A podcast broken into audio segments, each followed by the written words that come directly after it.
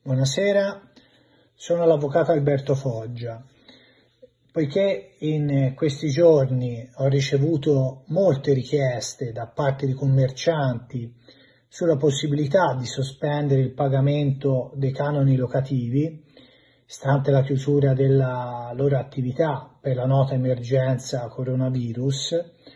ho ritenuto necessario fare un po' di chiarezza in merito, individuando quella che a mio avviso eh, può essere una soluzione. Del resto è evidente che l'impossibilità di percepire redditi di sorta per un periodo consistente, allo stato almeno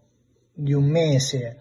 ma è ragionevole comunque presumere eh, che potrà essere ben superiore, comporti eh, nel caso specifico alle attività commerciali notevoli problemi pratici e difficoltà, tra cui appunto quello di eh, dover sborsare somme occorrenti a far fronte al canone locativo. Ora, come previsto dalla giurisprudenza di, di merito e di legittimità, il conduttore non può sospendere il pagamento del canone o autoridurlo per nessun motivo, salvo il caso in cui l'immobile sia diventato completamente inutilizzabile per fatto e colpa del locatore che non ne ha eh, evidentemente curato la manutenzione straordinaria così eh, da costringere il conduttore stesso ad andare a vivere altrove. Si pensi ad esempio a copiose infiltrazioni di acqua piovana all'interno del, dell'unità immobiliare che l'abbiano resa appunto inagibile. La situazione attuale però non rientra nelle ipotesi da, affrontate dalla giurisprudenza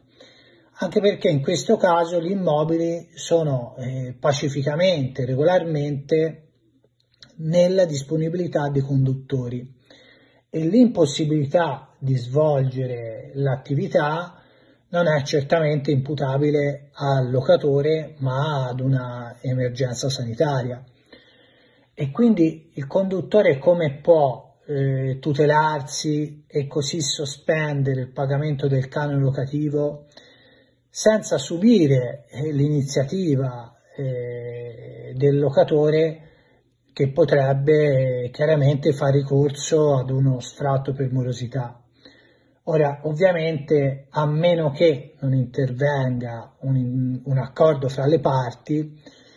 il rimedio eh, può essere rappresentato dall'articolo 1463 del Codice civile per il quale nei contratti con prestazioni corrispettive la parte liberata per la sopravvenuta impossibilità della prestazione dovuta non può chiedere la controprestazione e deve restituire quella già ricevuta, secondo le norme relative alla ripetizione dell'indebito. E si tratta quindi di una eh, sopravvenuta impossibilità della prestazione